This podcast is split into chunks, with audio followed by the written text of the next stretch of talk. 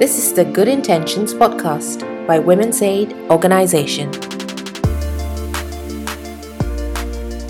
I work with domestic violence survivor women and children every day. And do you agree we need to end domestic violence?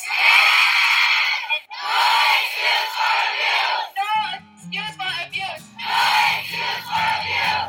Over the last 38 years, we have worked to make Malaysia a better country for women and girls. We are the foremost provider of crisis support services, advocates, and as capacity builders for women's and girls' rights.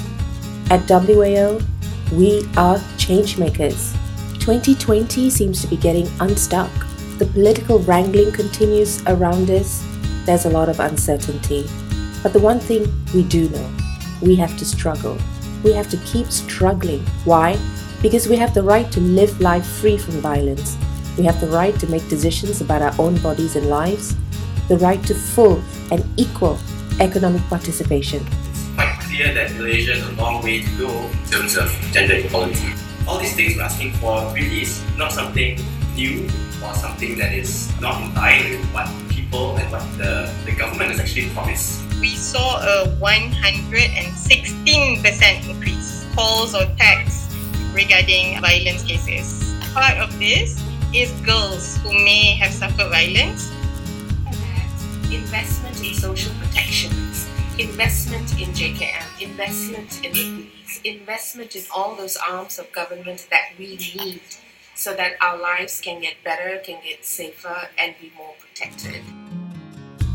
It's about the freedom to live our lives as equal citizens Good Intentions underpins our views and ideas. We share with you thoughts, experiences, and perspectives of women and girls navigating through life to reach equality, prosperity, and validation.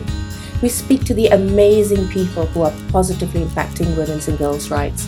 Children are a very important part of our future, and what we need to do is invest in our children for the best future.